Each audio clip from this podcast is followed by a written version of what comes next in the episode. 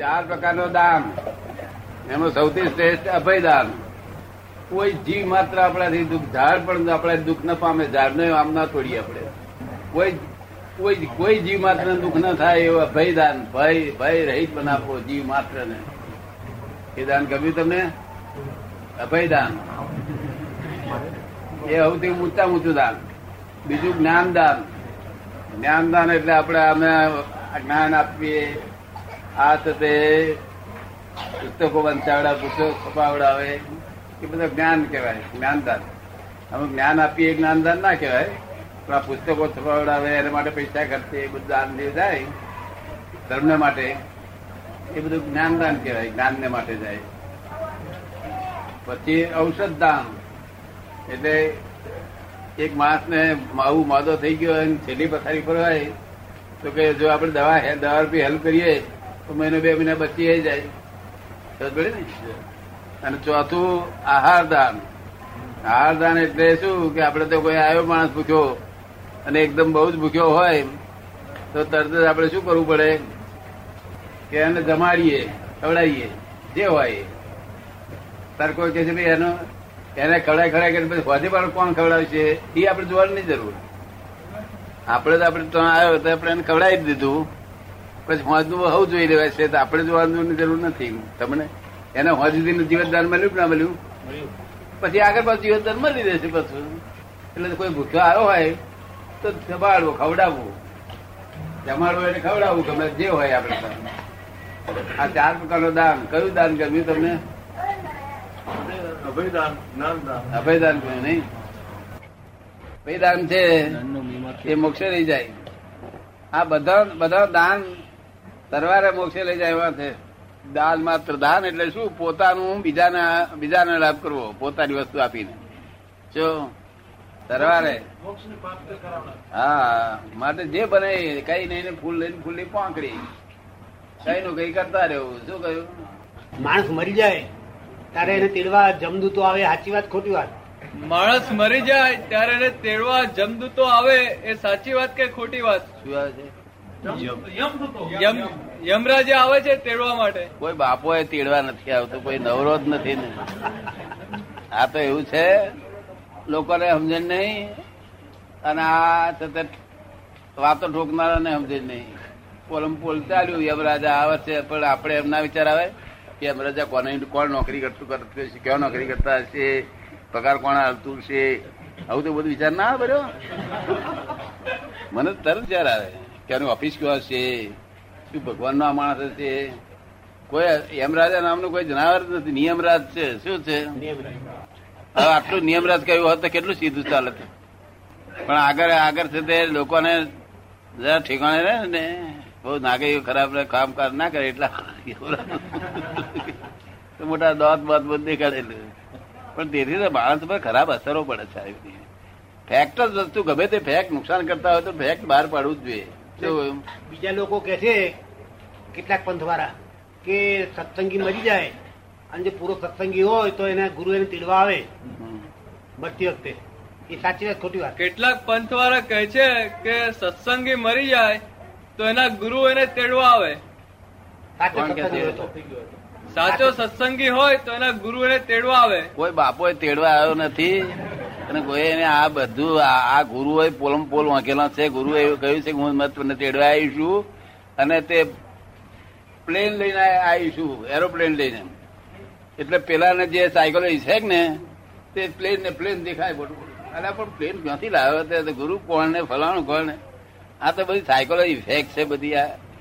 હંમેશા આપણા જે ફોરેનના સાયન્ટિસ્ટો છે ને, એમને પૂછીએ કે અમારે, અમારી આગળના લોકોએ વાત કરી છે. ખરી ખોટી? તો એ લોકો ગયા આપશે કે તમારી વાત ખોટી છે. અને ખરી હશે તો એ કહેશે પાછા. એટલે સમજણ વાળા છે કે ખરી કે છે તને ખબર છે? વૈજ્ઞાનિક પુરાવો હોવો જોઈએ કોઈ પણ વસ્તુ. આવું ઠોકા ઠોક ચાલતા છે અમે કહી દીધું ને તરત ખોટી. અમે જ્ઞાની જ્ઞાની કોણ નામ કહેવાય? કે જે છે એને નથી ક્યારે પણ ના કે નથી, એને છે ક્યારે પણ ના કે શું કહ્યું? આવું ગપ્પુ ગમે ગમે એમ ચલાવવું ગુરુ મહારાજ તેડવા આવ્યા ગુરુ મહારાજનું ઠેકોણ નહીં, ગુરુ મહારાજ ચોઈ ગઈ પડ્યા ભાઈ છતાં લોકોને સંતોષ રહ્યા છે એથી? એ બોને સપનો આવે બધા છોડીનો છોડી અંબર અંબર કરતી હોય ને, એ બોને ભૂલી જાય. કે બધું પ્લેન આવ્યું છે કે નહીં આવ્યું? તરફ દેખાય નહીં સપનામાં બધું પ્લેન વેન બધું દેખાય. હાલતું ચાલતું હોવું દેખાય. શું? એટલે એટલી વખત છોડી તો ભૂલી જાય. આ લોકોએ કંઈક કરેલું નહીં. તે કઈ વધસ્તર માટે. ને પણ વિજ્ઞાન આવો, વૈજ્ઞાનિક રીતે જો જીવવું હોય તેને આ ના હોય. હું તમને કહું પ્લેન લઈને હું તમને રેડવાઈશ. હું ક્યાં જઉં આ જગત કર્મના આધીન છે. કર્મના હિસાબે એક ચિતામાં બે બરી મળે છે. એટ અ ટાઈમ બૈરી ને ભાયડો એટ અ ટાઈમ ચિત્તામાં બળી મરે છે તોય પણ પેલી કર્મના હિસાબે ક્યાંય જાય છે? અને પેલો કર્મના હિસાબે ક્યાંય જાય છે? કશું દેવાય નહીં દેવાય નહીં.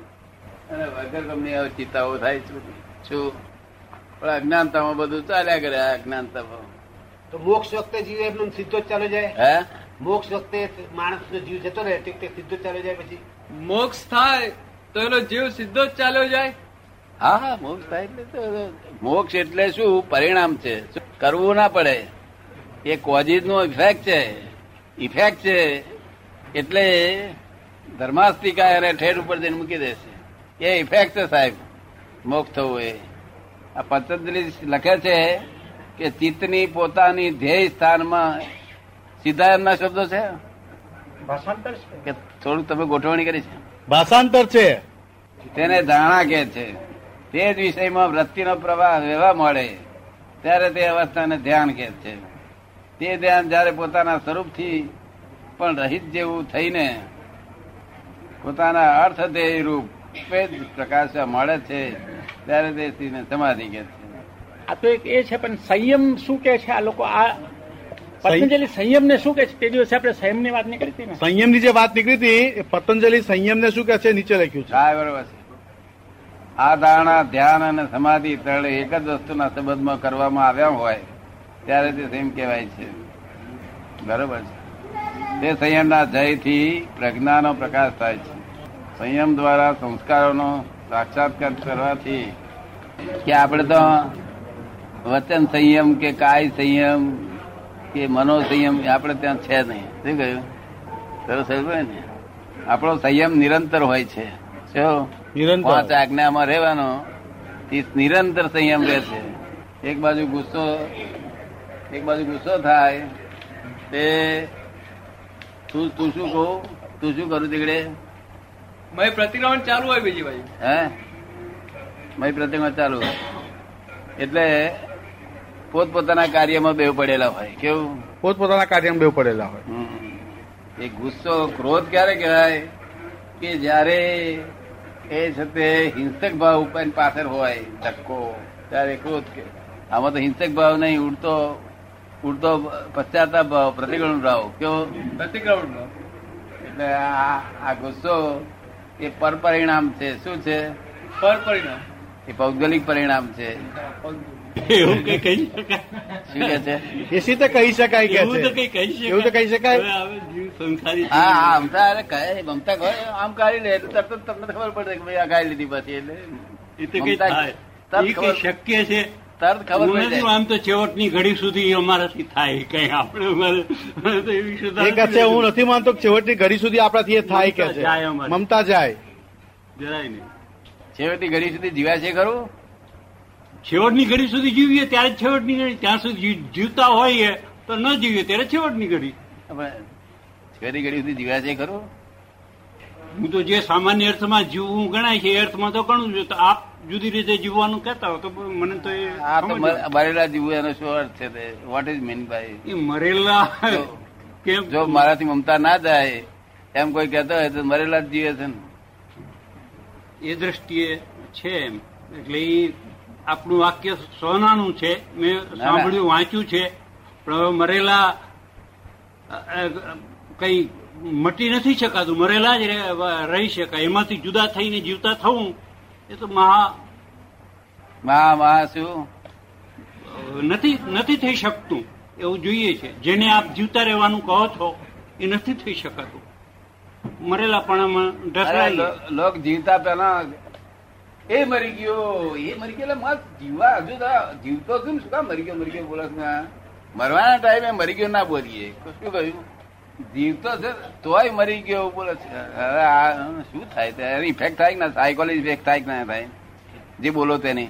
અમારા સામાન્ય જીવનને આપે કહ્યું કે મરેલા રીતે જીવવું છે. માટે અમે એમ કહ્યું કે મરેલા રીતે જીવીએ. બીજું શું થાય? અમે એમ મરેલા રીતે જીવીએ છીએ માનતો નથી હું તે. તો. તો તે શ્રીમદ તો નથી માનતો મરેલા રીતે કહ્યું છે કે જીવતા મરો તો ફરી મરવું ના પડે કે. મરો તો ફરી મરવું ના પડે એવું શ્રીમદ રાજચંદ્રે કહ્યું. એ તો નમ્ર થવું રજ વાંધો શું થાય આપણને જીવતા મરવામાં વાંધો એટલે સહેલો હોય તો તો હવું કરે? અઘરું હોય એટલે ન થાય. બધું જીવતા થવા નહીં વળી પાસે મારે મારે આમ આમ તો જીવતા નથી આમ. પરાણે જીવવા તો વાત શું છે જીવો, હા? જયારે કોઈ બારવટિયા બની ગયા હા બાપ મરી ગયો. અરે, એવું શું બોલો છો તે? મારે બારવટ ગયો આપડે કા ભરીએ જો બારવટિયા બારવટિયા મળેલા? કેમ હતાશ થઈ ગયા છો? આ જીવનના પ્રશ્નો ઉપર ચિંતન હમણાં તો સતત એમ કહેવાય કે એકેય ખાલી નથી જતો એ રીતે. વરસ એકથી તો ખૂબ વાંચવાની પાછળ જે આવે, જે આથા, જે કહેવાય કે વાંચવા જેવા પુસ્તકો છે જુદા જુદા ધર્મના તત્વજ્ઞાનના. એની પાછળ પડ્યો છું એવો શબ્દ વાપરું તો ખોટું નથી. ભલે ટીપુ કહેવાય. પણ એમાંથી ક્યાંયથી સમાધાન કે કોઈ પુસ્તકનો મોક્ષ થયો? જી. તમે એવું સાંભળવામાં આવ્યું છે કોઈ પુસ્તકનો મોક્ષ થયો હોય એવું? એ સિવાય બીજો રસ્તો મને તો પુસ્તક જે લખાયું હોય એ સારા અનુભવી માણસોએ મૂક્યું હોય. ના નથી કેતો એટલે એમ થાય કે એમાંથી કંઈક આપણને મળશે. પુસ્તક નો મોક્ષ થયો છે પણ એ કોઈ? પુસ્તકનો મોક્ષ ને અ, આપણે વ્યક્તિઓના મોક્ષ ને એ બે શબ્દ ગૂંચવાડા ભરી તો હું શું જવાબ આપું આપને? પુસ્તક નો લાભ લેવાનો પુસ્તક નો લાભ એ. આમ તો એની પાછળ જ પડીએ. આખો. દાડો આખો દાડો શાક ખા કરીએ. એના જેવું પુસ્તક નો બધું એવું નહીં કરવાનું. એટલે પ્રવૃત્તિ એ બીજી કાંઈ સમજવા માટેનો પુસ્તકે પ્રયત્ન. થોડી વાર ઠીક છે વાંચવાનું. થોડી વાર બીજું હા મેગેઝીન વાંચવાની કઈ વાંધો નથી. થોડી વાર પેપર એ વાંચીએ. એક પુસ્તકની પાછળ પડો પાડો પાછળ બગજ બગજ બરાબર થાય વળી શું? કે આ બધું થતું નથી એવું થાય છે ને તમને?